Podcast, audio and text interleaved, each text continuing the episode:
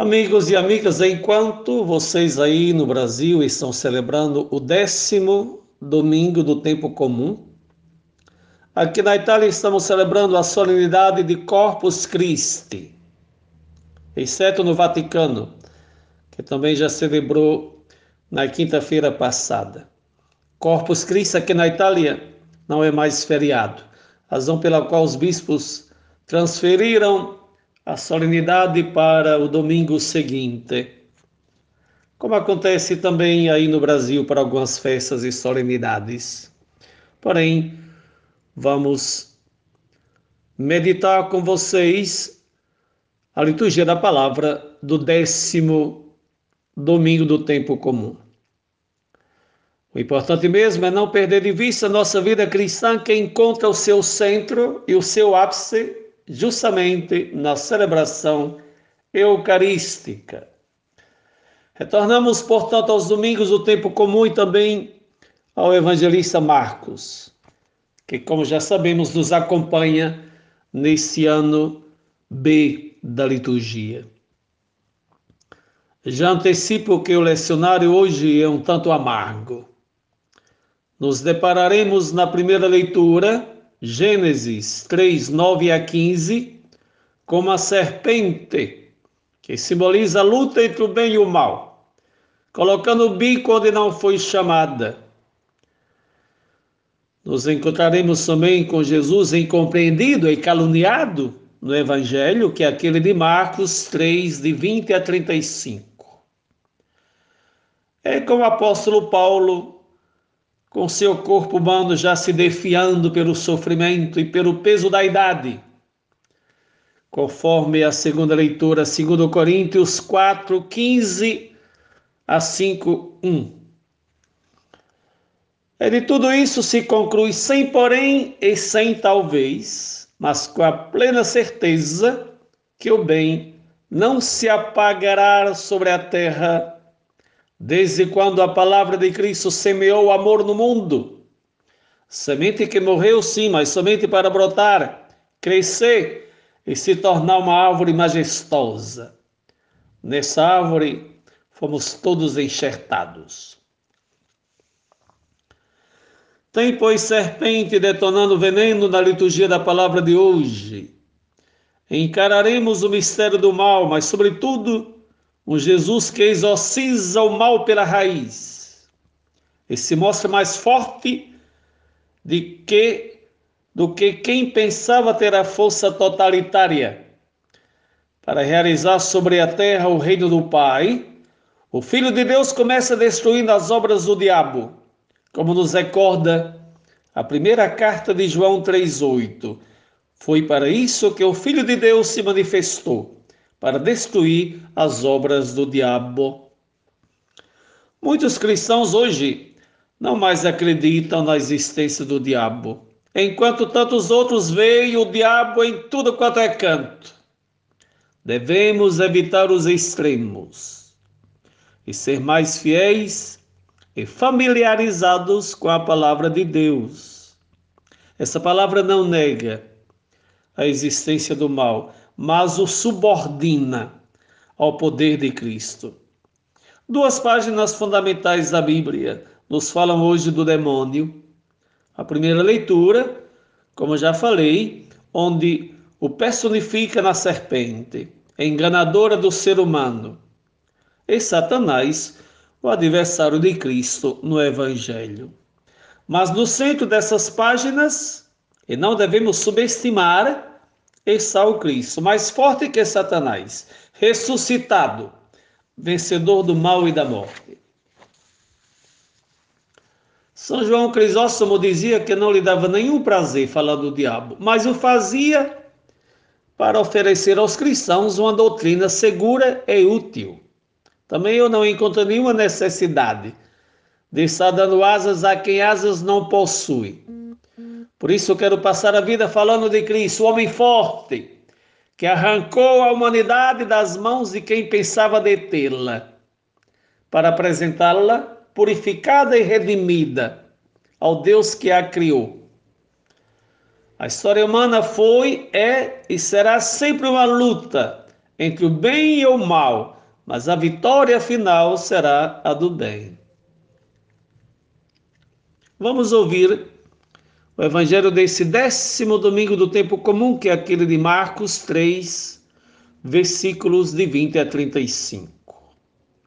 Jesus foi para casa. E de novo a multidão se aglomerou, de modo que eles não conseguiam nem comer. Quando souberam disso, os parentes de Jesus foram detê-lo, porque diziam: ele ficou louco.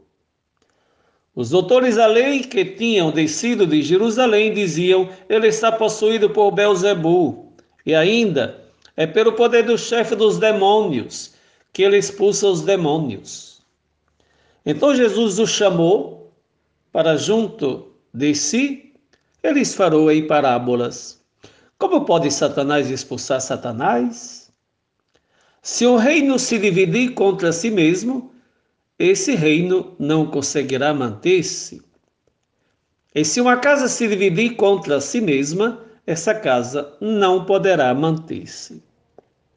Ora, se Satanás se levantou contra si mesmo e se dividiu, não consegue se manter, mas vai se acabar. Ninguém consegue entrar na casa de um homem forte e roubar seus bens, sem antes ter amarrado o homem forte. Aí então poderá roubar a casa. Eu garanto a vocês, tudo será perdoado aos filhos dos homens, os pecados e as blasfêmias que tiverem dito. No entanto, quem blasfemar contra o Espírito Santo jamais tem perdão, mas é culpado de pecado para sempre, porque diziam ele tem o espírito impuro. Chegaram então a mãe e os irmãos de Jesus. Ficaram do lado de fora e mandaram chamá-lo. Muita gente estava sentada em volta de Jesus.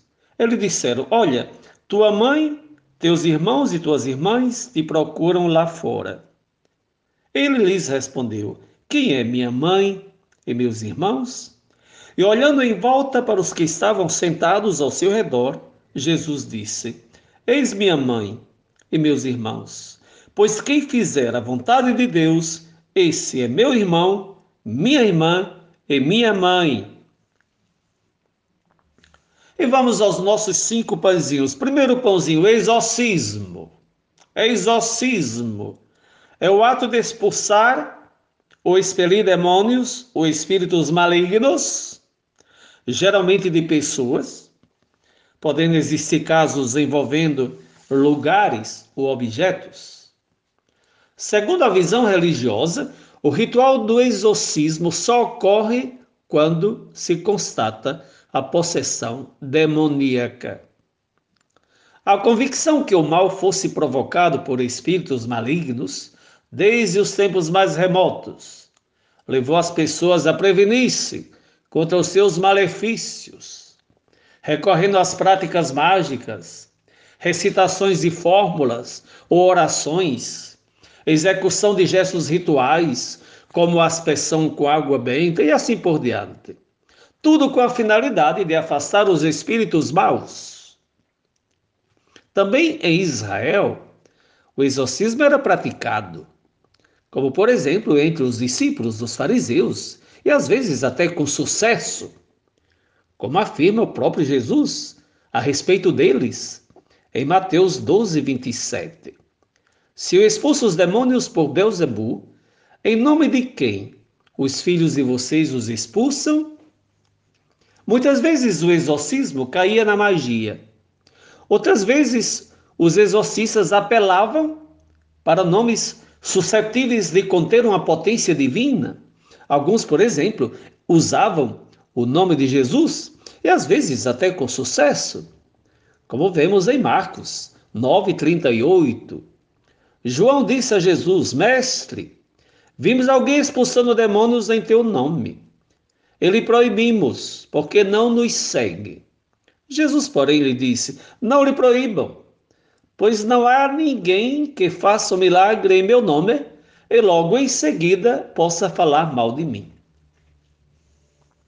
Mas nem sempre adquirem bons resultados como aconteceu em Atos dos Apóstolos 19, 11 e 17. Deus realizava milagres extraordinários pelas mãos de Paulo, a tal ponto que pegavam lenços e aventais usados por Paulo, a fim de colocá-los sobre os doentes, e os espíritos maus saíam deles. Alguns judeus, exorcistas, itinerantes, começaram a invocar o nome do Senhor Jesus sobre aqueles que tinham espíritos maus e diziam: Eu esconjuro vocês por esse Jesus que Paulo está anunciando. Quem fazia isso eram os sete filhos de um certo Seva, sumo sacerdote judeu. Mas o espírito mau respondeu-lhes: Eu conheço Jesus e sei quem é Paulo, mas vocês quem são? E o homem que estava possesso do espírito mau lançou-se sobre ele com tanta violência que tiveram de fugir daquela casa sem roupas e feridos. oh, coisa bem feita para quem se mete a fazer o que não lhe compete.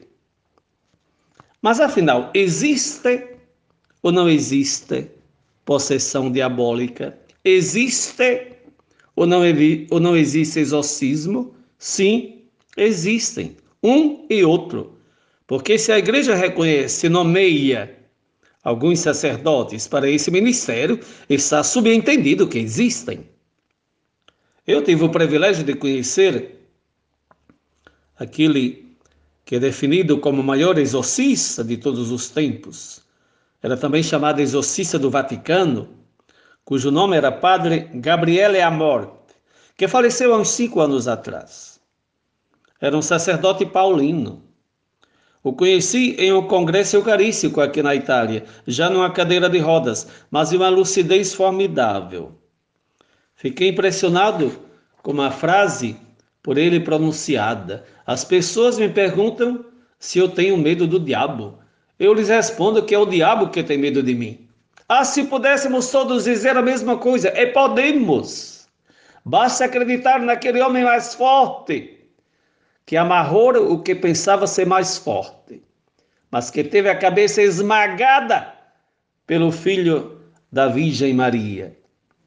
Por que esse primeiro pãozinho falando de exorcismo? Porque Jesus, curando os doentes e adequando-se à mentalidade da época, recorre aos exorcismos, sem, porém, realizar jamais ritos mágicos ou esotéricos, que é completamente diferente do exorcismo. Não encantando ou colocando as pessoas em transe, como costumavam fazer os curadores, os curandeiros do seu tempo e os de hoje Jesus triunfa sobre o mal unicamente com a força da sua palavra e pedindo às pessoas de ter fé. Vou repetir: Jesus triunfa sobre o mal unicamente com a força da sua palavra e pedindo às pessoas de ter fé. É nesse mesmo espírito que hoje, na igreja, devem ser praticados os exorcismos, por sacerdotes reconhecidos como tais, para casos extremamente raros. Mesmo porque não podemos conceber Deus que é Pai, permitindo espíritozinhos malévolos de cair de lá, sem possessão dos seus filhos. De outro lado, não podemos negar que a serpente que espalha veneno de morte continua agindo, porque presente no ser humano desde a concepção, como rezemos no Salmo 51, 7. Eis que eu nasci na iniquidade e minha mãe me concebeu no pecado. Todos nós um dia fomos exorcizados na ocasião do nosso batismo. Existe uma oração chamada justamente oração de exorcismo, seguida da unção pré-batismal, que diz assim: Deus Todo-Poderoso e Eterno, que enviastes ao mundo o vosso Filho para expulsar de nós o poder de Satanás, espírito do mal, e transferir o homem arrebatado às trevas para o reino admirável da vossa luz. Humildemente vos pedimos que essas crianças, libertadas da mancha original, se tornem morada do Espírito Santo e templo da vossa glória, por nosso Senhor Jesus Cristo, vosso Filho que é Deus convosco na unidade do Espírito Santo. Esta é, podemos dizer, a celebração da vitória já conseguida pelo Cristo sobre o espírito do mal e a ternura da igreja ao neófito, ou seja, ao recém-batizado, que naquele momento se prepara para lutar por toda a vida contra o maligno. É a comunidade que acolhe o novo filho ou a nova filha, diz, mesmo sem palavras, nessa luta pode contar conosco. Você nunca vai estar sozinho, nós estamos do seu lado. E pode dizer mais ainda: nessa luta, você pode contar sobretudo com Cristo, porque o combate que Cristo encabeça e está decidido a sustentar não é contra os seres humanos ou contra os poderes humanos, mas contra o inimigo de Deus e seus aliados. Mas quero concluir esse pãozinho sem me deter muito, mesmo porque não sou exorcista e nem me atreveria a entrar em um campo que não é o meu.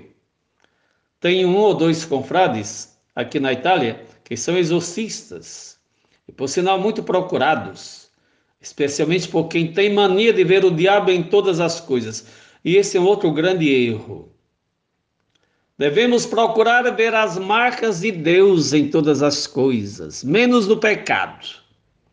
Do diabo podemos dizer justamente o contrário. Somente nas marcas do pecado podemos detectar a sua presença. Pois bem, o outro confrade quis auxiliar o confrade profissional, um dos confrades profissionais. E quando esse se viu só diante de uma senhora que se dizia possuída, bastou uma careta feia. Esse saiu correndo desesperado dizendo a outro padre que daquele dia em diante mandasse para ele só os diabos pequenos.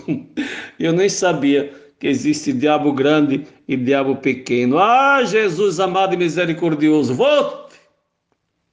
Pãozinho número dois, tudo podia ser melhor. A primeira leitura desse décimo domingo do tempo comum nos apresenta a ruptura daquele excelente convívio entre Deus e as criaturas, que os escritores da Bíblia deram o nome de pecado original, aquela ruptura. Nunca é demais recordar que é infantilidade, ingenuidade e até tentação atribuir um valor histórico ao que, na verdade, é uma tentativa de resposta teológica à questão que desde sempre atormentou a consciência humana, que é aquela do pecado. A mesma pergunta que faremos no início do terceiro pãozinho, quem é Cristo, podemos fazer em referência ao ser humano, ou seja, quem é o homem? O que Gênesis nos conta hoje não é uma prestação de contas ou uma espécie de ata de um fato que aconteceu no início do mundo, mas um texto que, servindo de uma linguagem mitológica, quis responder à realidade da presença do mal no mundo. Atenção, que quando falo de linguagem mitológica, estou falando das imagens usadas na narração do início do livro dos Gênesis. Porém, porque quis transmitir uma verdade de fé, é ao mesmo tempo uma espécie de obra-prima da teologia da liberdade. Não esqueçamos que a história da salvação, propriamente dita, começa no capítulo 12 de Gênesis com Abraão. Os 11 precedentes capítulos são uma espécie de introdução, portal, prólogo, onde é muito frequente o recurso às narrações já existentes entre outros povos, que buscavam também eles imaginar como aconteceu o início do mundo, por que a existência do mal. São perguntas que todos os povos, independente de religiões, fizeram desde cedo. É uma espécie de parábola para transmitir não a veracidade dos elementos que entram em jogo, mas a verdade de uma realidade a qual não podemos negar. Qual é a realidade a qual não podemos negar? O ser humano é um ser dividido. Tendente ao mal, apesar de ter sido criado para o bem. O pecado existe. Isso é inegável. São João, na sua primeira carta 1,8, é claro: se dissemos que não temos pecado, nos enganamos a nós mesmos e a verdade não está em nós. O mal existe, Mas qual é a origem do mal e do pecado? Historicamente não podemos definir, mesmo porque sempre de mistério se trata. O que é certo é que em um determinado momento aquele convívio harmonioso, sereno e inocente entre Deus e suas criaturas foi interrompido. Muito mais que nos deter naquilo que um certo Adão e uma certa Eva realizaram, devemos pensar no que somos hoje, o que fazemos, por que fazemos, o que é que nos atormenta, qual é o mal que hoje nos arrodeia. Inútil interpretar tudo ao pé da letra para não cair no ridículo. Eu, particularmente, já vi, já ouvi até padres dizendo que se Deus disse à serpente que daquela hora, daquele dia em diante, ela deveria se arrastar sobre o próprio ventre e que comeria pó todos os dias, era sinal que antes a serpente tinha pernas e caminhava como caminham os seres humanos. Ah, Jesus misericordioso, tenha compaixão. Só falta dizer que para ser fiel à Bíblia devemos comer capim. Sim, porque assim está escrito em Gênesis 3,18, não em referência à serpente, mas aos seres humanos representados em Adão. Espinhos e ervas daninhas é o que vai produzir, e você comerá as ervas do campo. Ah, Maria! Se fosse pelo menos verdura, até que não seria mal, especialmente para quem precisa de dieta. Mas aqui para nós, se devêssemos comer somente capim, para que serviriam as outras coisas criadas pelo próprio Deus e entregues à inteligência humana para que as transformassem em delícias? Como todas aquelas provenientes do trigo e do vinho, e que nem tenho necessidade de citar nomes. O centro da narração está no fato de um Deus criador, amante da vida, apaixonado pela sua criatura, que por sinal lhe tinha dotado de inteligência e liberdade. E essa criatura, não contente com o que era, quis ser mais, quis ser como Deus, como se não bastasse ser de Deus. Atenção, porém, que tudo se joga na própria pessoa. É inútil procurar culpados. A serpente pode estar dentro de cada um, naquela tentação de achar que pode ser melhor quando se decide cada um caçar a vida e a escada que deve seguir. Está dentro de nós aquele espírito contrário ao Espírito Santo que nos instiga a negar nossa condição de criatura, tomar o lugar do Criador, inventar um novo projeto de vida, seguindo os próprios caprichos e astúcias, iludindo-nos que assim obteremos a plena realização e a sonhada felicidade. Pode estar dentro de nós, com aquela astúcia que lhe é própria, ou seja, alimentar silenciosamente aquela embriaguez de autossuficiência e independência pode estar dentro de nós. Então é verdade que Deus interroga Adão e Eva, mas não interroga a serpente, justamente porque não é uma criatura distinta da pessoa, mas aquela contraparte do ser humano que se opõe a Deus. E me vem em mente o apóstolo Paulo, em Romanos 7, 18, 21, que fala daquela batalha cruel que acontece dentro dele, entre fazer o mal que não deseja e deixar de fazer o bem que tanto deseja. E ele mesmo afirma que isso acontece por causa do pecado que está dentro dele. Porém, é o mesmo Paulo que na segunda leitura de hoje, 2 Coríntios 4, 15, 1, 5, 1, se alegra por ver que o homem material se definha pela idade e pelo cansaço, mas o homem espiritual se sente cada vez mais jovem, batalhador, amante da vida e desejoso de prosseguir. O apóstolo é um ser humano que está definhando, está decadente como criatura, como se diz lá para as minhas bandas quando se vê uma pessoa provada pela idade. Mas é também um homem sempre jovem no interior, jovem e renovado. O apóstolo sente o peso transitório das tribulações e das amarguras da existência, mas entrevê também a infinita e definitiva alegria que lhe espera. O apóstolo vê diante dos seus olhos e da sua mente o horizonte das realidades visíveis e perceptíveis, mas com fé, com a fé, consegue penetrar no invisível e no eterno. Significa que se trata de uma batalha e de uma escolha interior feita certamente não sem sacrifícios, renúncias e determinação. Não esqueçamos que o mal se pode vencer somente contrapondo-o ao bem. Paulo simplesmente optou pelo Espírito Santo. É nós. Aquela pergunta, aquela pergunta que Deus faz a Adão, onde estás? É o mesmo que perguntar onde você foi parar, o que fez em sua vida. É sábia a pessoa que vive essa vida como gestação que prepara um nascimento. De fato, Adão responde à tentação de rejeitar a presença de Deus, considerando-o não mais como amigo, mas como adversário a ser evitado, como um tirano que ameaça a independência e a liberdade. Se desestrutura totalmente. E o primeiro efeito da sua infidelidade é procurar bode expiatório para a sua culpa. Quantos de nós procuramos bodes expiatórios para não assumir nossos erros? Como se os culpados fossem a família, a sociedade, a educação recebida, em última análise, o próprio Deus.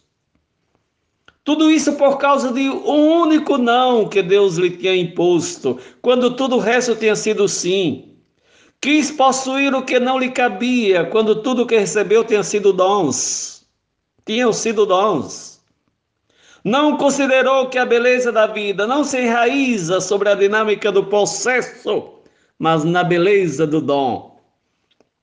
E não obstante tudo, a leitura bíblica, que procura dar o um nome ao pecado original, não se conclui em um trágico pessimismo ou do desespero, mas em uma visão da esperança a palavra de Deus garante que o mal não triunfará. Ao contrário, terá a cabeça esmagada pelo descendente da mulher, apesar que este continuará a insidiar o seu calcanhar. Maior que o pecado é a potência de Deus. Essa é a promessa necessária para pedir e acolher o perdão que salva. Pãozinho número 3 tem alvoroço no meio do povo e vamos ao Evangelho. Quem é este? É a pergunta que desde o início do Evangelho de Marcos todos fazem no tocante a Jesus. Quem é? Perguntam. Este homem que expulsa demônios, ensina com autoridade, acaricia os leprosos, se senta na mesa com os pecadores, não pratica jejum, quebra o preceito do sábado e tem a coragem de desafiar escribas e fariseus, olhando-os com indignação. Quem é este que tem a ousadia de comparar escribas, fariseus e chefes religiosos com sepulcros caiados? Quem é este que suscita entusiasmo entre as multidões? Mais apreensão entre os chefes da religião que o retinham um exaltado? Na passagem do Evangelho de hoje vem à luz duas interpretações. São tantas as interpretações que o povo, os chefes religiosos, dão de Jesus. Hoje, duas, principalmente, vêm à tona sobre a identidade desse personagem que está dando o que falar no meio do povo. Está provocando alvoroço. A primeira é da parte dos familiares, que aparecem no início e no final do evangelho de hoje. Sua família sai de Nazaré a Cafarnaum, percorrem 40 quilômetros. Preocupada pelo fato que Jesus está tão envolvido com as pessoas que não está encontrando tempo nem para se alimentar. Se trata, pois, de uma preocupação no plano humano mais que legítima. A notícia que corre pela boca do povo é que se trata de uma espécie de alienado, um revolucionário que está pervertendo a ordem estabelecida. Em outras palavras, está perdendo o juízo. Você está perdendo o juízo, de certa forma, é positivo, é uma vantagem para a família. Assim evita de assumir a vergonha com a boa desculpa que aquele membro não sabe o que está fazendo nem o que está dizendo. Os familiares se colocam, pois, em viagem para tomar posse de Jesus, ou seja, levá-lo de volta para casa. visto que a Nazaré todos os dias chegam notícias contrastantes a respeito dele, ou melhor, da sua atividade. Existem, pois, todas as credenciais para estarem preocupados. A família se sente, pois, chamada em causa e se pergunta se não chegou a hora de chamá-lo à ordem, de convencê-lo a adequar-se a comportamentos pelo menos mais convencionais. A intervenção segue aquele costume dos clãs do Oriente, ou seja, ou intervém o pai ou o irmão mais velho.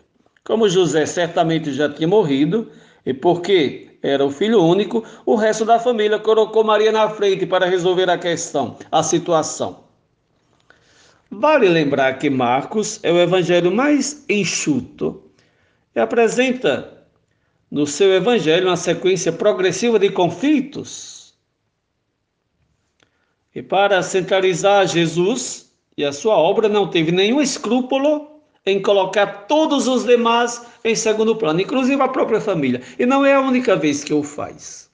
No capítulo 6, versículo 4 do mesmo evangelista, se lê: Um profeta só é desprezado em sua terra, entre seus parentes e em sua casa.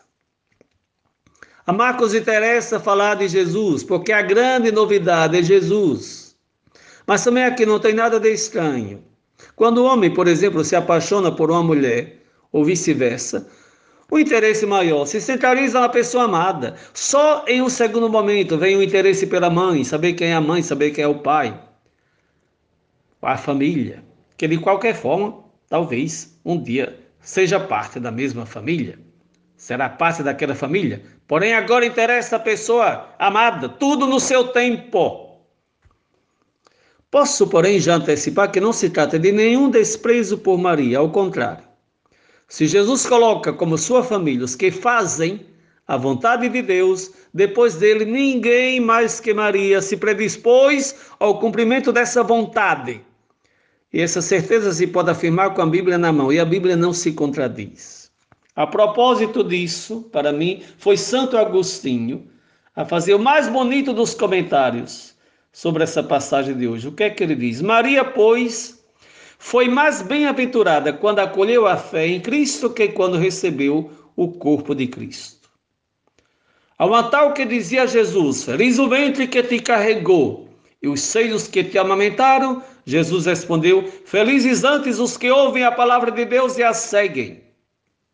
Aos seus irmãos, isso é, aos parentes, segundo a carne, que não acreditaram nele, o que serviu aquele laço de parentesco?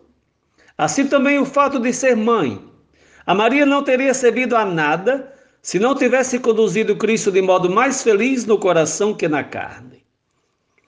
O Papa Francisco, comentando essa passagem do Evangelho de hoje, diz que o que Jesus pronunciou no final do Evangelho de hoje para Maria é o maior reconhecimento, porque justamente ela é a perfeita discípula que obedeceu em tudo à vontade de Deus. Mas vamos voltar ao texto do Evangelho de hoje com uma provocação. No plano meramente humano, eu quero saber qual é a mãe que não sairia ao encontro do filho para saber o que de fato estava acontecendo, quando todos os dias recebe notícias que esse mesmo filho está colocando tudo pelo avesso.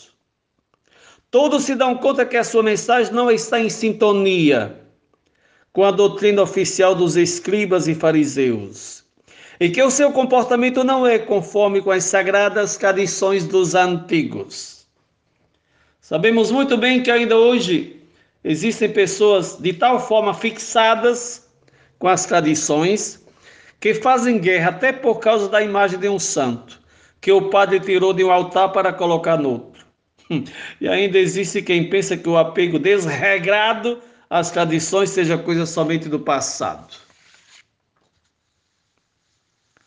É interessante notar que Marcos não cita Maria pelo nome, mas a chama simplesmente a mãe, porque a considera o símbolo da mulher Israel, daquele povo do qual nasceu o Salvador. Tentando levar Jesus de volta para casa, queriam, em outras palavras, englobar Jesus no sistema antigo. Dessa forma, há quem veja nos que ficam de fora o Antigo Testamento e nos que estão dentro a introdução ao Novo Testamento. Porém, devemos recordar que o Novo Testamento não elimina o Antigo, mas o cumpre. Dessa forma, nem mesmo a fé destrói as relações familiares, mas as aperfeiçoa e as alarga. A resposta de Jesus não podia ser diferente.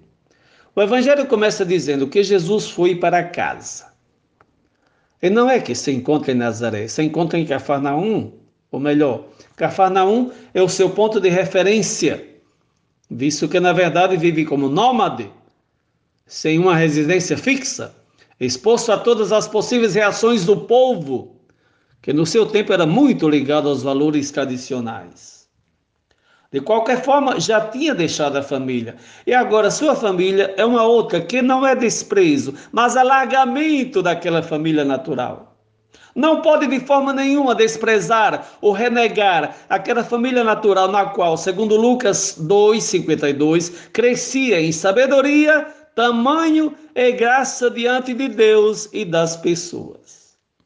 Mas o fato é que o Deus que nos dá tudo não se contenta com pouco e deseja que, ao ocupar o centro da nossa vida e do nosso coração, seja Ele e somente Ele, e só partindo dele todos os demais. O que caracteriza a nova família de Jesus não é mais o laço sanguíneo, mas a disponibilidade à escuta e à prática da palavra de Deus. Quem cumpre a vontade do Pai é o verdadeiro critério a indicar quem faz parte da nova família de Jesus, da família de Jesus. E dessa nova família, repito, depois de Jesus, que é o centro, vem Maria, que é o modelo. Porque antes de tornar-se mãe de Deus, no sentido corporal, era já a primeira fiel do Novo Testamento. De outro lado, é igualmente verdade que também Maria todos os dias aprendia com seu filho, ou seja, ascendia a uma consciência renovada, porque o pior que pode suceder é pensar que de alguém já sabemos tudo. É pior ainda quando se trata de Deus, o totalmente outro. Não nos iludamos. Seguir Cristo não significa pegar uma estrada isenta de dificuldades e provações. Existirão sempre essas coisas, mas nunca podem ser, se tornar motivos para abandonar Cristo. Essa foi a primeira comitiva, a família. A segunda comitiva vem de mais longe, precisamente de Jerusalém, distante 120 quilômetros de Cafarnaum, e é muito diversa daquela dos familiares. Enquanto os familiares vêm para tentar levar Jesus de volta para casa, os escribas, homens instruídos nas sagradas escrituras e encarregados de explicá-la ao povo, chegam para vigiar o comportamento de Jesus e desacreditá-lo diante do povo. Queriam defender a tradição contra a novidade que Jesus ensina a gente. E o pior, já vem com a ideia formada. Para eles, se trata de um pecador que expulsa demônios por meio do príncipe dos demônios, Belzebu. Para eles, Jesus é um endemoniado. Enquanto Maria, mesmo sem compreender tudo sobre Jesus, era certa 100% que Jesus era o seu verbo encarnado, para esses escribas, Jesus é a encarnação do mal. De todos os inimigos de Jesus, ninguém tinha chegado a esse ponto. De oito se passa a oitenta. E Jesus reage com palavras duras. E aproveita a ocasião para dizer que aqueles escribas estão cometendo o único pecado para o qual não existe perdão. Estão pecando contra o Espírito Santo porque negam as evidências. Veem como obra do maligno o que realmente é obra do Espírito Santo. Estão caindo no pecado mais grave que possamos imaginar: negar e blasfemar o amor de Deus que está presente e agindo em Jesus. Aquela dos escribas é uma reação extrema que cancela a luz, a declarando trevas, que combate o bem, definindo o mal. Dizer que Jesus expulsa os demônios por meio de Belzebu é negar a evidência. É como dizer que a água é seca e que o sol é escuro. E se trata de pessoas que conheciam o Antigo Testamento, onde os profetas, especialmente Isaías, tinham anunciado que uma das prerrogativas do Messias era expulsar os demônios. Se entende que Jesus acusa deste pecado aqueles que afirmam que a sua obra vem do maligno, aqueles que sustentam que a sua palavra age contra o ser humano.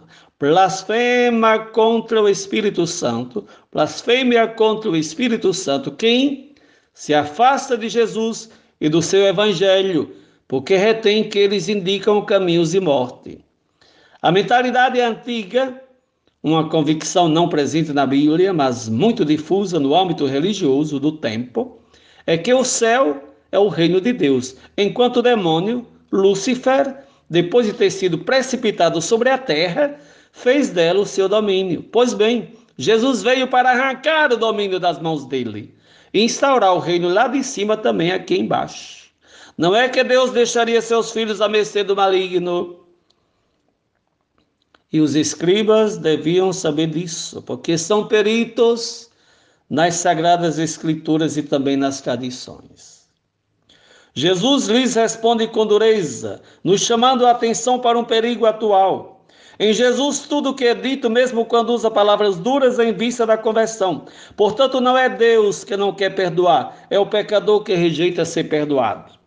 Não podem ser perdoados porque não aceitam ser perdoados. Não podem ser perdoados porque fecham o coração à misericórdia de Deus que está agindo em Jesus. Como podem pedir perdão pelo mal cometido a quem eles consideram feitor do mal? Jesus colhe a ocasião para esclarecer quem age segundo Deus e quem age verdadeiramente segundo o maligno. Agem a favor do ser humano quem veste os descamisados, quem cura os doentes, quem reparte o pão com quem tem fome. Esses, cristãos ou não cristãos, não podem agir senão animados pelo Espírito de Deus, e serão estes, segundo Mateus 25, a herdar o reino dos céus. Em vez é movido pelo espírito maligno quem age contra o ser humano. Quem oprime o ser humano, quem o reduz a escravo, se sente sempre incomodado e ameaçado pelo Evangelho de Cristo. Por isso reage, se torna agressivo, defende a própria posição com todos os instrumentos do mal, com a ameaça, o insulto, a calúnia e até a violência. Além disso, Jesus usa a imagem do homem forte que vem derrotado por um homem ainda mais forte o reino do diabo, garante Jesus, está com os dias contados. O seu fim já começou, porque no mundo penetrou uma força bem imensamente superior.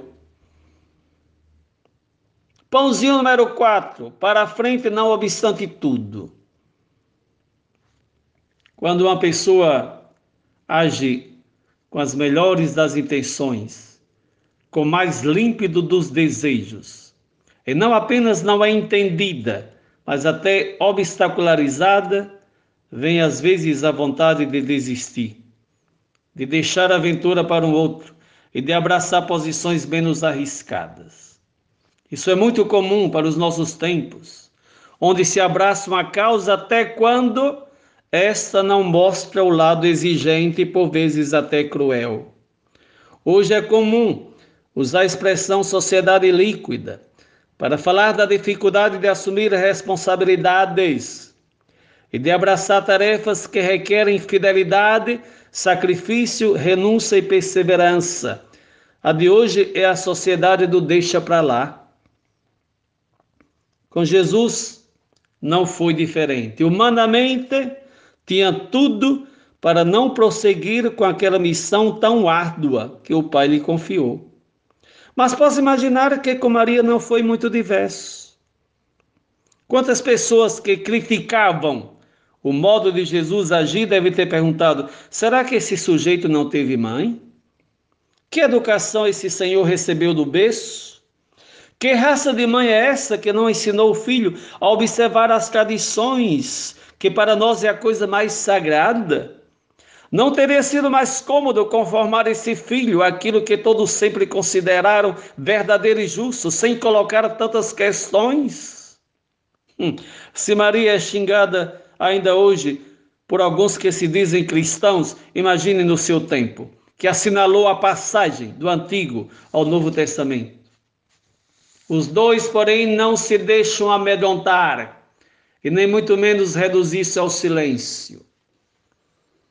A reação de Jesus diante dos que o acusavam de agir por meio do chefe dos demônios é imediata. E a resposta estava na ponta da língua, como se diz lá para as minhas bandas. Porém, sempre com uma simplicidade totalmente desarmada e desarmante. Responde, em outras palavras, que veio justamente abater o divisor e instaurar a comunhão. Um dos modos de andar para frente de forma segura é justamente a comunhão, a solidariedade, a comunidade. Em outras palavras, fazendo parte dessa família criada e querida por Jesus. Ele sonhou, quis, fundou uma nova família, feita não de intelectuais, sabichões, soberbos. Não são uma espécie de grupo de amigos achegados, a constituir sua nova família, mas chama aqueles que são capazes de permanecer com Ele. Pessoas que se dão conta que diante da palavra de Deus precisam possuir olhos límpidos e ouvidos livres de tantas outras vozes discordantes.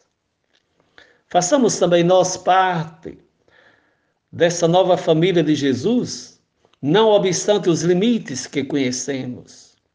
Basta que não esqueçamos que Deus é amor e que fazer a vontade do Pai não é outra coisa que deixar-se conquistar pelo seu amor e hospedar no próprio coração uma medida de generosidade sempre maior.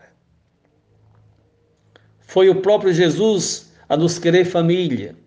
Todos nós temos necessidade de pertença, porque é esse pertencer que nos oferece uma identidade.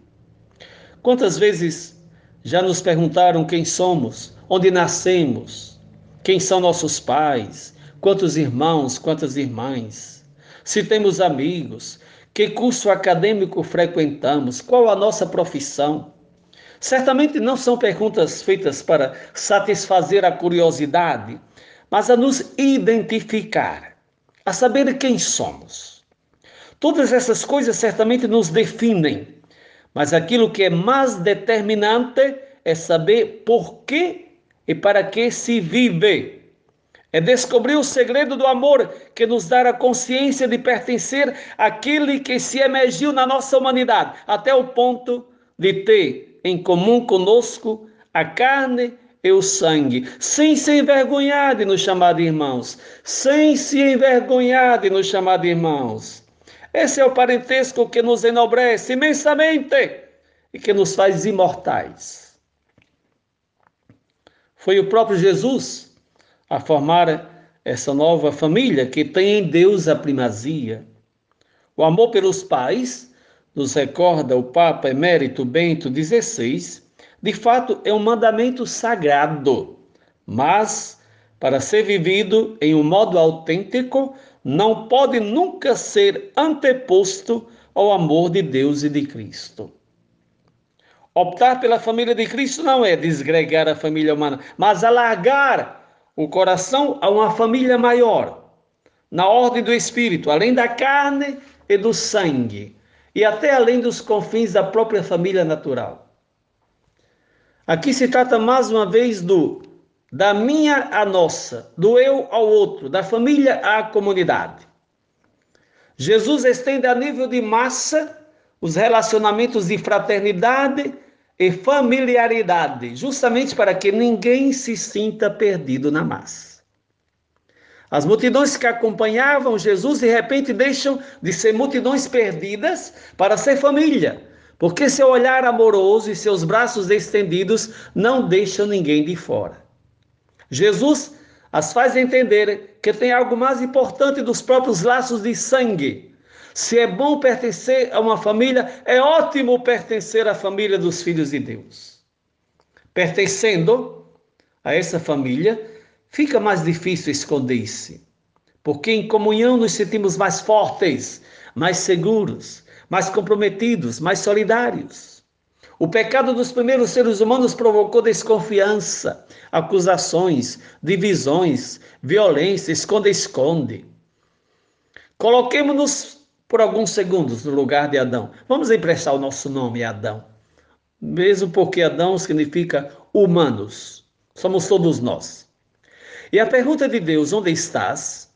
Possamos responder como Maria: Estou aqui, à tua disposição. Faça-se em mim segundo a tua vontade, visto que a família de Jesus é formada por aqueles que cumprem a vontade do Pai.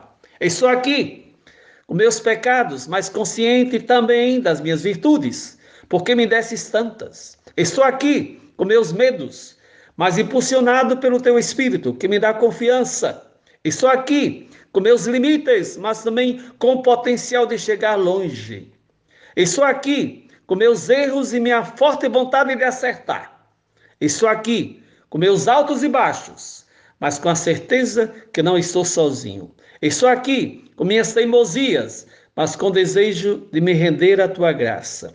Estou aqui, com minha nudez, mas desejoso de ser revestido pela veste da tua graça. Estou aqui, com meus passos de tartaruga, mas consciente de ter asas de águias para empreender o voo até a eternidade. Estou aqui com minhas falhas diante da tua oferta de santidade. Ajude-nos, pois, a olhar para o alto e a prosseguir para a frente, passando da tentação do espírito de separação e divisão à comunhão confiante, do isolamento à comunidade, da escuta de uma consciência relaxada à escuta da tua palavra de vida, de uma vida pela metade à plenitude da vida, das ofertas enganosas ao prêmio da felicidade. Não foi a primeira vez que o Evangelho nos mostra Maria, que não compreende as ações do Filho.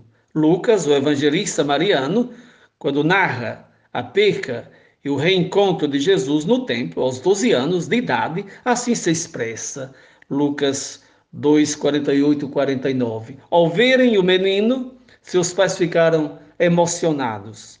Sua mãe lhe disse: Filho, por que fizesse isso conosco? Olha que teu pai e eu estávamos angustiados te procurando. E ele lhes disse: Por que me procuravam? Não sabiam que eu devo estar ocupado com as coisas de meu pai? Mas eles não compreenderam o que ele lhes tinha dito. Pais e filhos que não se compreendem e, no obstante, pegam juntos a escada de retorno à casa. E o mesmo evangelista afirma que Jesus lhe era obediente. Pedir naquele momento que Maria lhe ensinasse também a desobedecer, talvez seria muito prematuro. Em quantas famílias acontece a mesma coisa? Um não compreende o outro. E, no entanto, não existem divisões. Ali onde se recomeçam juntos o caminho, onde se atua um projeto comum em conjunto. É sempre possível avançar, mesmo sem entender plenamente tudo. Nem mesmo os discípulos entenderam Jesus e, não obstante, permaneceram com ele, o seguiram. Mas não precisa ir muito longe quando se trata de entender os outros. Nem mesmo eu me entendo muitas vezes. Imaginem o Espírito Santo dizendo a mim e a você: não lhe entendo, mas confio em você. Não lhe entendo, mas lhe amo. Não lhe entendo, mas quero continuar perto de você, aliás, dentro de você, porque sinto alegria de estar com você. Não lhe entendo, mas me interesso por você e juntos podemos partilhar tantas outras coisas: o pão, os cansaços, as labutas, as alegrias, as esperanças, os desejos. Pãozinho número 5. Um cristão é mesmo um pouco louco, mesmo sem querer a característica que os familiares de Jesus atribuem a ele, no fundo, tem um pouco de verdade. Para dizer a verdade, tem mais de elogio que de desprezo. Era uma espécie de louco, um louco que não poderia ser reduzido ao silêncio, porque uma consciência que se preza não fica adormentada ou anestesiada quando percebe que a vida das pessoas está sendo manipulada e escravizada. Sim, era um pouco louco aquele Galileu, louco pelo Pai, que por sua vez era louco de amor por ele e pela humanidade, louco pela gente, especialmente a gente simples, que diante de suas palavras e dos seus gestos esqueciam até mesmo que também o alimento material faz parte da vida humana. Louco por aquele reino que ele não via a hora de implantar aqui na terra, louco para libertar o seu povo dos pesados fardos que a própria religião da época impunha sobre ele, louco por aquele amor que vem do alto e de um outro, e por isso mesmo se apresenta estranho ao nosso ritmo terreno. Os filósofos de, antigos diziam que o amor é uma loucura divina.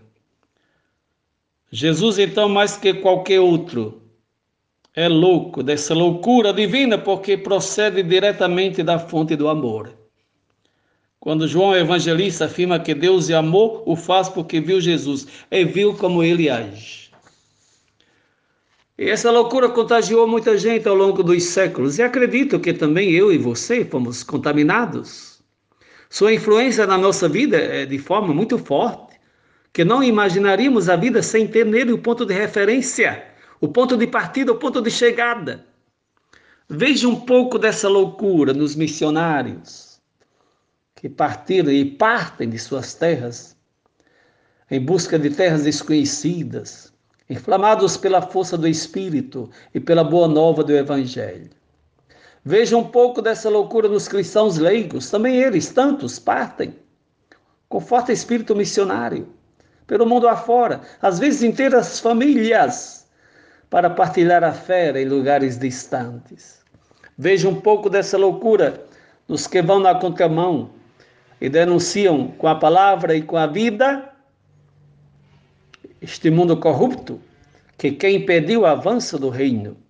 Veja um pouco dessa loucura nas consciências que não se deixam corromper pelo sistema de morte, de injustiça e de desigualdade e continuam defendendo os grandes valores da vida humana. Veja um pouco dessa loucura nos jovens, que ainda distinguem a verdade da mentira, não se iludindo pelas promessas do consumo, mas aderindo ao Evangelho, semeiam esperança e alegria onde quer que se encontrem. A alimentar essa loucura são os sacramentos e a palavra de Jesus, que assinala uma extraordinária dignidade a todos aqueles e aquelas que se dispõem a escutá-la, mesmo não entendendo imediatamente tudo, toda a sua força desestabilizadora e renovadora. Sim, para seguir o Senhor precisamos ser um pouco loucos, porque ou se decide por Ele ou contra Ele. Em cima do muro não dá para ficar. Precisa ser um pouco louco como os santos para segui-lo. Não precisa ser muito matemático, nem muito menos metafísico, para pertencer à casa, à sua casa e à sua família. Precisamos de um coração grande, isso sim. Um sinal dessa loucura é aderir totalmente aos desafios que Cristo nos lança, sem fazer cálculos, simplesmente se entregando, se deixando guiar por Ele, deixando-se por Ele ser libertados, entrando com Ele dentro daquele seu jeito especial e excepcional de escutar a palavra do Pai, de amar a Sua vontade, de reconhecê-lo como desejo de salvação e de bem para todos e para todas. Então, Permanecendo dentro daquele espaço de relacionamento íntimo com Jesus, saberemos responder à pergunta de Deus: onde estás? Podemos nos apresentar diante dele, mesmo na nudez de nossas fragilidades, sem sentir nenhuma vergonha, porque certos de ser amados, perdoados, salvados. Somente assim, estejamos certos, o veneno da serpente não nos fará mais mal e poderemos viver sempre na esperança e na alegria do Espírito. Somente assim poderemos nos sentir visitados, imbuídos, abraçados e revestidos daquele amor de Deus, o Pai, o único no dizer do autor da carta aos Hebreus 2,14, em grau de destruir pela sua morte aquele que controlava a morte, isto é, o diabo. Somente unidos a esse amor poderemos entender o que significou a morte de Cristo por cada um de nós, porque justamente no momento de sua morte, segundo o evangelista João 12:31, o chefe desse mundo foi jogado fora. Estamos, pois, em boas mãos, porque estamos nas mãos de Deus Trindade e na escola de Jesus. E podemos contar com a proteção de nossa Mãe Maria Santíssima, que justamente porque frequentou a escola de Jesus como discípula, para nós se tornou mãe e mestra. Bom domingo a todos e todas. Feliz semana a todos e todas. Deus Trindade abençoe abundantemente todos e todas. Jesus, Maria, José a todos e todas.